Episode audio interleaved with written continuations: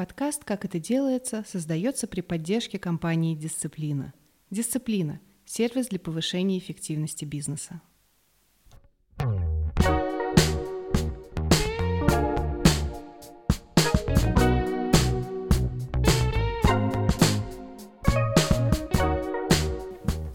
Вы слушаете подкаст «Как это делается».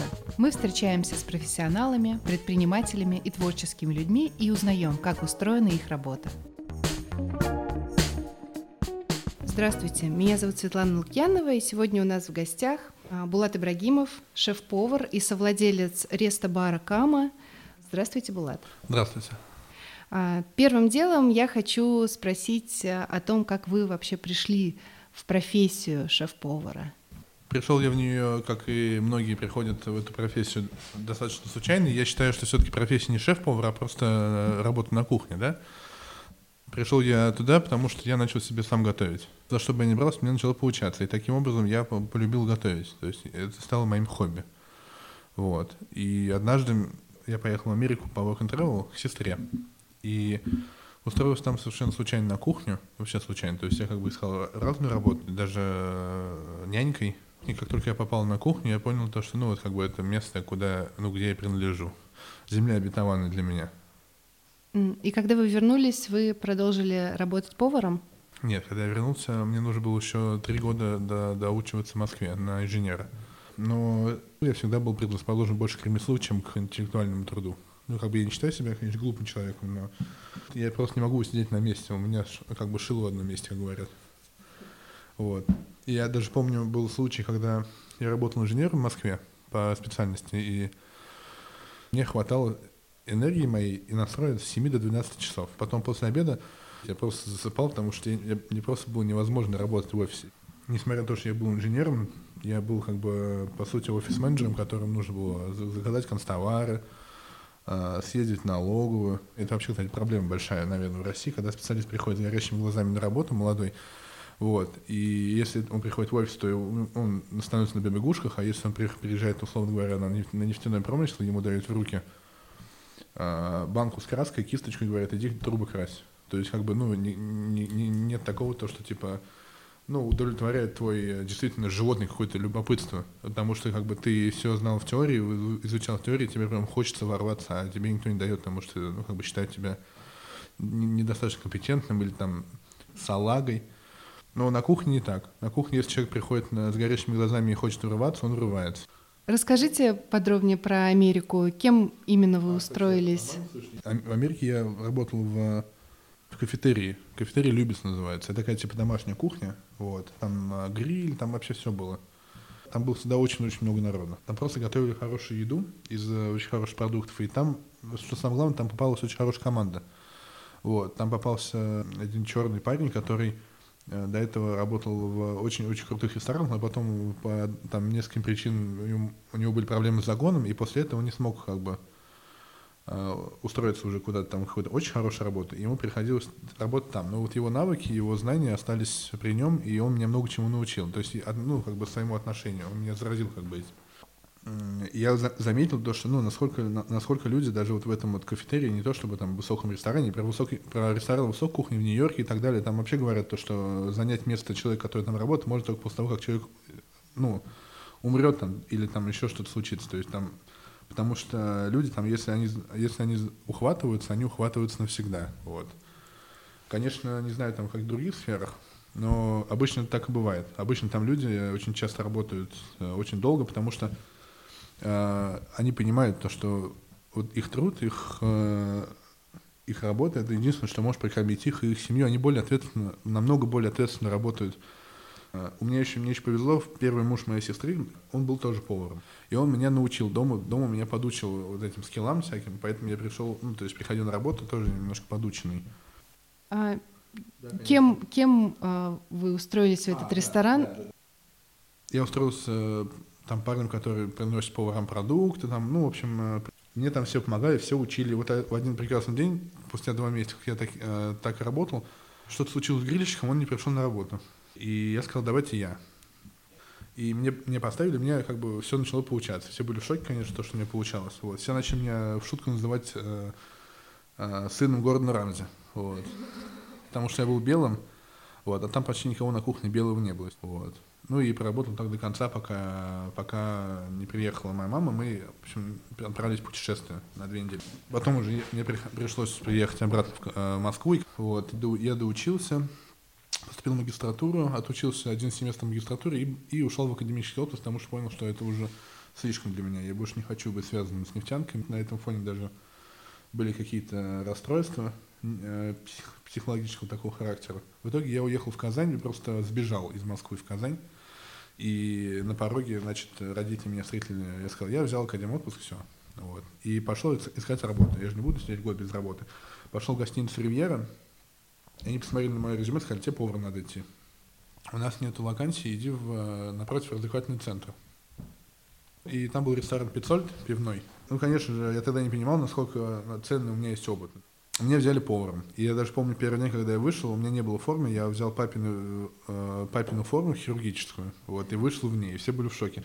Причем мне еще дали кимоно сушистое, которое было у меня очень маленькое, и, в общем, я выглядел как клоун, на самом деле, все надо мной смеялись. И я подошел к шефу вечером и сказал то, что можно я возьму выходной на следующий день, куплю себе форму и приду.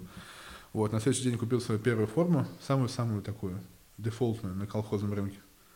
И пришел уже нормальный, нормальный как выглядящий человек на работу. Вот. И тогда действительно как бы там, там тоже, мне повезло тоже с очень хорошей командой, все, кто сейчас там, э, все, кто работал тогда, поварами, там, или сушефами, все уже шефы, кто-то в Москве. Вот. Очень хороший коллектив был, очень-очень хорош, очень-очень много меня научили, несмотря на то, что это был пивной ресторан, кухня была простая, вот, тем не менее, как бы, я, я тогда понял, что в Казани еще не все потеряно, там не все кончено, вот. вот. Проработал я там год, дорос до определенной должности, и мне повезло, что опять-таки повезло. Вообще, как бы везение это действительно очень важный, важный аспект. Если мне везет, то везет, а если не везет, то прям тоже очень сильно. Галия Берникова, который был знаком еще со школы, написал у себя в Инстаграме, что ищет э, повара. Я написал, мы встретились, и оказалось, что он открывает свитер. Как раз тогда был вот этот проект э, «Открыть э, кафе за 40 дней». Сумасшедшее время просто. Я как раз на 30 какой-то день подключился. В общем, мне дали этот шанс. И, но я, конечно, был совершенно без опыта. И, конечно, если бы сейчас э, этим занят, свитером бы занялся я таким, какой я и сейчас, то, наверное, все, было, все бы сложилось по-другому. Потом была квартира 63. Mm-hmm. Вот, квартира 63. А, пришел в место, где подавали, ну, действительно, не очень хорошие бургеры, там, мидболы. В общем, такая очень была посредственная еда. Вот. И за, за полгода, за год, в общем, удалось там что-то сделать мы стали достаточно популярными, тоже это сыграло роль. Вот тоже на определенном, на определенном моменте я просто тогда понял, то, что, возможно, стоит задуматься о том, чтобы свое что-то сделать. И был проект Муса, тоже связан с татарской кухней. Mm-hmm. Вот. А, но с Мусой тоже ничего не получилось, потому что речь шла о больших, очень больших капиталовложениях. И, конечно же, в такое время инвестор просто немножко затрусил, и, в общем, в итоге проект закрылся после, после двух или трех дней того, как я узнал, что Муса закрылся, был мастер-класс у Маши Петровой и Марии Мадлен, кулинарный. И Юлия Смодур туда отправила одну свою работницу из бара 13. Вот. И, конечно же, я там всем жаловался на жизнь, о том, что вот Муса не получился. Mm-hmm. Вот. У меня было ужасное настроение. И эта девушка, она рассказала Юле о том, то, что э, ну вот, я нахожусь в свободном плане. Вообще, в принципе, благодаря этой девушке вообще все и произошло.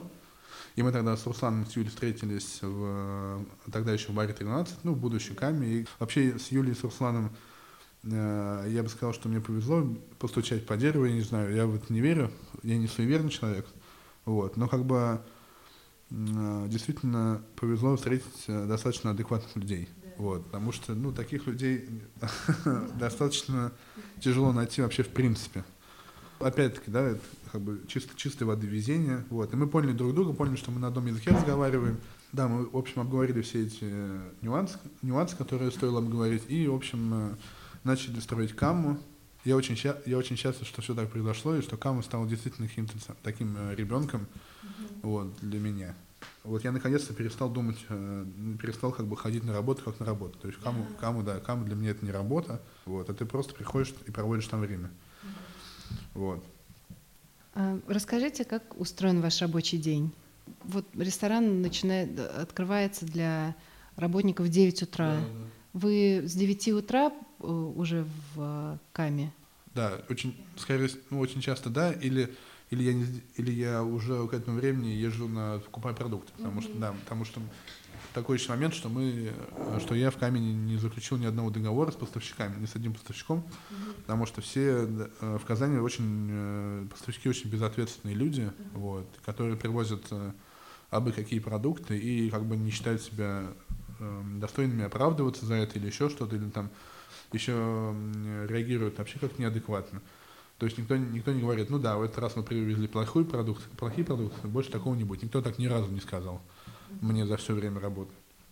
Вот, поэтому я решил, что лучше я потрачу время и съезжу за продуктами сам. То есть у меня вот маршрут обычно лежит между метро Кэш Карри, где покупается в основном бакалея, и рынком, где покупается все остальное. Вот.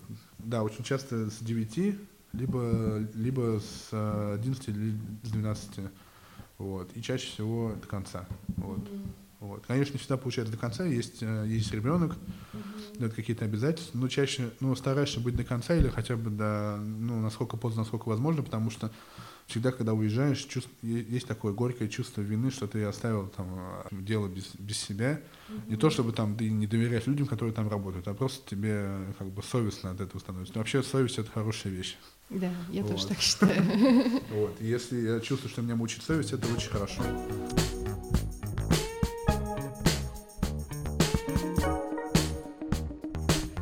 Вообще в, относится в России к шефам так, то, что шеф это наемный рабочий, там, слуга, который там должен повиноваться тебе. На самом деле шеф это не то, чтобы творческая работа. Она творческая, но она не такая творческая, как художник там, или у музыканта. Она такая творческая, как у плотника скорее. Ну, то есть, если человек изначально разрабатывает меню там или изначально разрабатывает какую-то мебель, ты не можешь к нему подойти и сказать, вот эту вот дверь, ты делаешь ее так, а не так. Когда ты приходишь в ресторан, ты, ну, как бы доверяешься вкусу человека, там, который готовит. Это как раз-таки тот контакт между гостем и, и шефом, там, Э, через которые ну, с тобой человек хоть, ну, как бы разговаривает с тобой, он как бы с тобой делится какими-то своими впечатлениями. Ну, некоторые иностранные шефы действительно говорят то, что очень рано шефом становиться не стоит, потому что тебе просто нечего сказать. И, возможно, даже я стал слишком рано шефом. Как раз таки самообразование — это единственное, на что ну, вот я, например, уповаю, потому что больше не на что. Я как дурак учусь на своих ошибках, а не на чужих. Вот. А это именно в Казани приходится именно на да. самообразование? В Москве уже другая ситуация? В Москве другая ситуация, если ты попал к хорошему шефу. Опять-таки в Москве, в ресторанах, где у хороших шефов, к ним очень сложно попасть. Вот. Практически невозможно тоже, потому что там люди держатся за свою работу, опять-таки. Вот. И поэтому в Казани, если честно, в Казани, ну, я, я не знаю, не могу назвать человека, у которого я мог чему, чему-либо научиться. Не то, чтобы я там какой-то крутой, себя считаю лучше всех, просто это правда. Э, я, я просто, может быть, другой, но не лучше, не хуже. Просто, возможно, я другой человек. Вот. Как э, создавалось меню для Камы? Какова концепция вообще? Как, каково прочтение татарской кухни в Каме? Да, ну, если, конечно, удариться в э, исследование самой татарской кухни или татарского этноса, там все очень сложно, очень по-разному ели богатые татары, бедные татары. Там никто, бедные татары никогда не ели перемечей. Перемечи там или там треугольники ели только богатые татары, запивались там сладким чаем, а бедные татары ели там пареную репу, условно говоря. Вот. Uh-huh. А, лепешки там с, с каймаком, еще что-то. Вот. Э, поэтому начиная исследовать э, татарскую кухню, я только, я на самом деле, если честно, прошелся достаточно по верхам, потому что просто не было возможности углубляться в академическое изучение вопроса.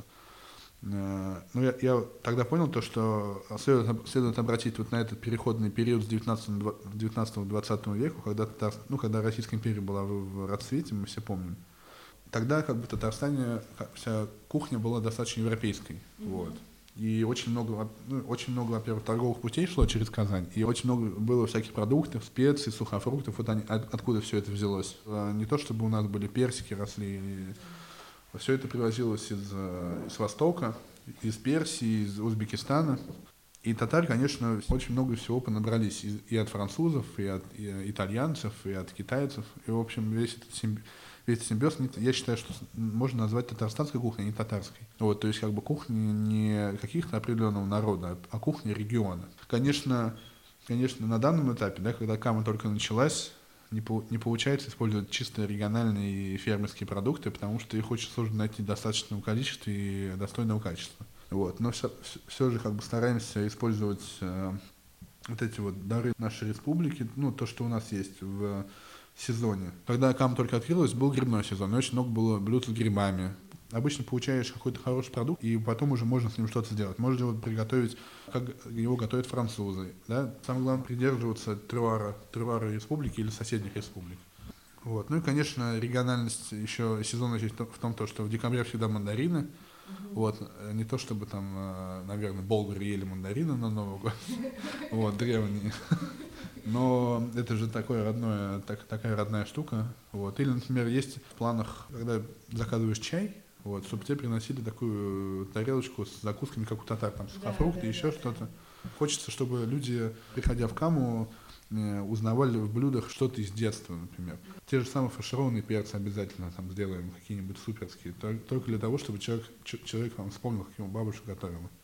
У меня такой бэкграунд очень э, домашней кухни. Вот. Э, бабушка и мама у меня прекрасно готовят. Бабушка, по крайней мере, у меня, или Абика по-другому мы ее называем. Всегда секрет э, ее был в сливочном масле, как и у любой французской бабушки. Три секрета французской кухни заключаются в масле, масле и еще раз масле.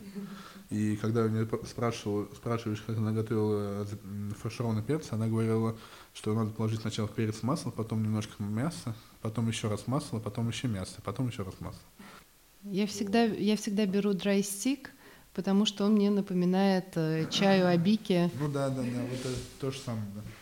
Вот мы сейчас э, сделали манты. Манты так как, э, так как, например, моя мама их готовит. Угу. Вот. И, в принципе, людям очень нравится. Конечно, люди говорят, то, что надо сразу 15 штук заказывать. Угу. Вот. Но, тем не менее, тем не менее, как бы пытаемся, мы не пытаемся переосмыслить именно татарскую кухню. То есть нет такого, то, что мы хотим разобрать на молекулярной составляющей там губадию вот, и подать все. Нет, нет, нет такого, потому что, это, возможно, это, это для этого сейчас пока не время и не место. Вот. То есть это мы к этому обязательно придем. Испанцы, испанцам и ресторану Ильбуи для этого понадобилось там 200 или 300 лет, а мы только начинаем. То есть у нас только-только развалился Советский Союз, к счастью, и только-только началась э, позитивная интервенция культурная. Советский Союз убил как бы культуру, культуру гастрономическую в людях, вот, к сожалению. И э, очень сложно, конечно, через это переступать. Приходится очень много смотреть на Запад. Угу. Очень много приходится брать э, а, из западного опыта, из американского, из европейского опыта. А есть желание, например, кумыс подавать, когда будет? Да, да, да. Ну, есть возможность и кумыс, и кумыс подавать, вот. И как бы конину сейчас уже... Под, ну, да, да, конину, э, тартар да. с конины просто замечательный. Вот он, кстати, ушел, и, но вместо него там пришел другой тартар. А из конины мы сейчас готовим салат из конского сердца. Да, вот, э, кстати говоря, сейчас э, в конце ноября, начале декабря только начался сезон забоя птицы. Сейчас забивают птицу, э, гусей, уток, куриц деревенских. В субботу воскресенье приехали в агропарк, то на улице яр, ярмарки люди продают гусей. Гусей, уток, замороженных, конечно, естественно. Они иначе не доедут, но это как бы видно, что этот продукт, ну, там, такого качества продукта может даже не найти кое-где в Европе. Очень качественный продукт, и вот сейчас, я думаю, о том, чтобы на следующей неделе как бы, ну, отдать должное вот этому сезону. То есть есть прекрасная гусиная печень постоянно из-за этого. Он, конечно, заканчивается ближе к концу декабря, там, к январю. Поэтому и татары едят на Новый год всегда гуся. Из-за того, что мы называемся Кама, я вообще Кама моя любимая река, вот, и мой отец рыбак. Очень много хочется подавать рыбы, и сейчас мы над этим работаем, ищем поставщика, потому что весь судак, все, вся рыба, которая продается на рынках, она не свежая. А от, от свежего судака там от него всегда пахнет огурцами или свежескошенной травой. Ни разу неприятный запах, это очень приятный запах. И вот хочется, просто я всю жизнь ел эту свежую рыбу. Все время отец приезжает с рыбалки, и мы сразу же жарим там эту свежую рыбу, и она, у нее мякоть такая сладкая-сладкая. Я так, такой вкусной еды не ел там, даже там в этих ресторанах, где подают свежайшие мои продукты. Такой рыбы там как будто бы нет, потому что э, она Э, из холодного региона. А из холодного региона, из Северного моря или там, из Северной реки всегда намного более э, плотные и вкусные э, рыбы и морепродукты. Эдинбург, например, славится там своими просто высочайшим качеством морепродуктов, к примеру, а Лиссабон просто просто, там есть просто мой продукт. А вот в Эдинбург едут действительно за какими-то ощущениями гастрономическими. Вот так вот. Будем знать. Ну, Эдинбург. Это полезно. Да, вот. Да. Я э, еще э, коротко хочу спросить про э, детство в Казани, про то, как изменилась Казань. Вот. Я жил в московском районе, в Новосоветском районе, школа находилась в московском. Я достаточно редко выбирался в центр. Но и когда выбирался, я помню, весь центр был заделан лесами, все было в общем в очень плохом состоянии, дороги были ужасные. Вот, конечно, мне очень хотелось все ехать из Казани на тот момент. Я когда мне предложили учиться в Москве, я даже не, не раздумывая согласился. Мне было вообще все равно, какой вуз. Конечно, 17 лет, разве ты думаешь о том, кем ты хочешь стать? И я уехал и возвращался. Конечно, я очень часто бывал в Казани после этого. И каждый раз Казань менялась каким-то образом. Вот. Э, всегда возвращался и не узнавал какие-то места. Там, например, Чистопольская улица, условно говоря, там стала вообще какой-то другой. Мне не хочется, например, сейчас уже из Казани уезжать. Для меня Казань такое родное, родное место, и даже в Москву и в Питер не хочется. Конечно, хочется путешествовать, но возвращаться всегда хочется обратно домой в Казань. Это очень приятное ощущение. И, конечно, как бы хочется что-то менять в этом городе. Тоже, та же самая Кама все-таки призвана каким-то образом э, людей э, повернуть в сторону того, что надо есть хорошую, качественную еду, а не модную и фотогеничную mm-hmm. в первую очередь. Вот. Лучше, лучше есть кусок свежего парного вареного мяса с картошкой, чем съесть э, перемороженных креветок с э, руколой. Вот так вот. Угу. Ну, это правда так и есть.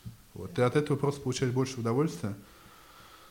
Э, вот, например, взять, сравнивать гастрономическую, гастрономическую революцию в Англии. Потому что до 90-х годов в Англии все ели что? Бобы, там, да, ну, то есть консервы. Даже, даже когда моя двоюродная сестра поехала по обмену там, в английскую семью, я всегда готовили всякую фигню. И, конечно, после 90-х годов, там, когда приехали шефы французские, и когда английские шефы поехали учиться во Францию, вернулись, и все стало по-другому. Сейчас, конечно, Англия переживает ренессанс, переживала она, конечно, его в нулевых.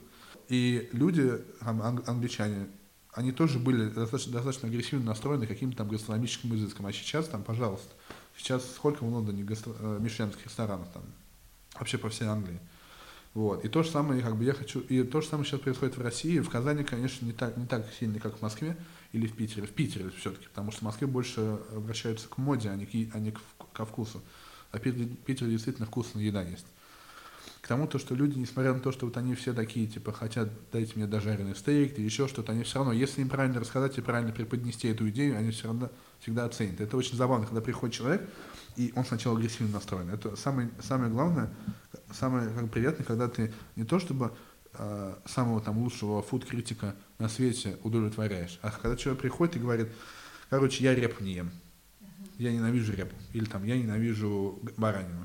И ты ему подаешь баранину и рассказываешь, почему ее нужно съесть, или почему нужно съесть суп из репы, почему мы так готовим. И человек, когда как бы это выслушал, он говорит, ну ладно, давайте попробуем. И когда пробует, ему нравится. Вот это самое, короче, крутое, на самом деле. И у нас в России сейчас тоже идет этот да, процесс. Да, да, да, вот идет этот процесс, он, конечно, идет медленно, больно, вот, особенно для рестораторов, вот. Но, тем не менее, он идет, и когда-нибудь он к чему-то придет, и быть частью этого какого-то глобального движения, вот, неосязаемого, конечно, для многих людей. Ну, очень приятно быть э, на этой волне. Вот так вот. Спасибо огромное, что не за что, не за пришли к нам. Приходите все в Каму. Да, спасибо. Историей о своей первой работе делится писатель Евгений Рудашевский. Впервые на подработку я устроился примерно лет в 13 или в 14. Я пошел переводчиком в туристическую фирму. То есть приезжали иностранные туристы, я должен был переводить для них экскурсии. Но мои познания в английском были довольно-таки скудными, честно скажу. Но зато у меня был хороший советчик, настоящий учитель, переводчик профессиональный, который всю жизнь работал именно в туристических фирмах, и он мне дал главный совет, которому я следую и по сей день. Он мне сказал, если не знаешь, ври. На этом были построены все мои переводы – Э, во всех музеях, неважно, это был лимнологический музей или исторический, как только экскурсовод начинал использовать мне незнакомые термины, я начинал что-то от себя рассказывать. По ходу что-то придумывал, давал объяснение тому, кто здесь изображен, зачем здесь изображен. А, Все проходило очень гладко. Лишь один, один раз, один единственный раз у меня был прокол. Это когда к нам приехала пара, американец и москвичка. У них была очень большая любовь, но она по-английски не говорила, он по-русски не говорил. Возможно, поэтому они любили так сильно друг друга. И э, мне нужно было переводить в том числе и их общение. Ну, к счастью, любовные признания не доводилось переводить, но просто хотя бы какую-то бытовую речь. А Я был очень уставший, потому что американец говорил совершенно неразборчиво. Он безумно мямлил, you know, the classical kind of English you wanna understand, just what you wanna know, man. Но я как пытался прислушиваться, но потом плюнул на это дело и стал уже врать на прополу, и мне уже было, я устал. Этот американец, причем переспросишь его три раза, что он говорит, а он все одинаково говорит. И прокол был только один, когда американец как я понял, рассказал какой-то анекдот. Это мы уже в такси ехали, возвращались с экскурсии, на которой я безбожно все врал. А, и он рассказал что-то такое, видимо, смешное, потому что он стал очень громко смеяться. Ну, я, конечно, закивал, тоже очень громко рассмеялся. Какой хороший анекдот, хотя не понял, что он там сказал. И вот как раз его спутница меня спросила, а что он такого рассказал? И по идее надо что-то соврать, на ходу придумать. Я уже так устал, что я просто махнул рукой и сказал, да я не понял. Ну, собственно, это и была моя основная подработка в юности, где я научился по-настоящему врать и зарабатывать. Это был Евгений Рудашевский, автор книг «Здравствуй, брат Мэбзоу» и «Куда уходит Кумуркан». В подкасте звучит песня Мити Бурмистрова и группы Джин Сити.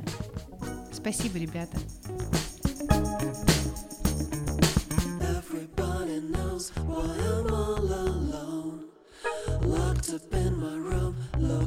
up my phone.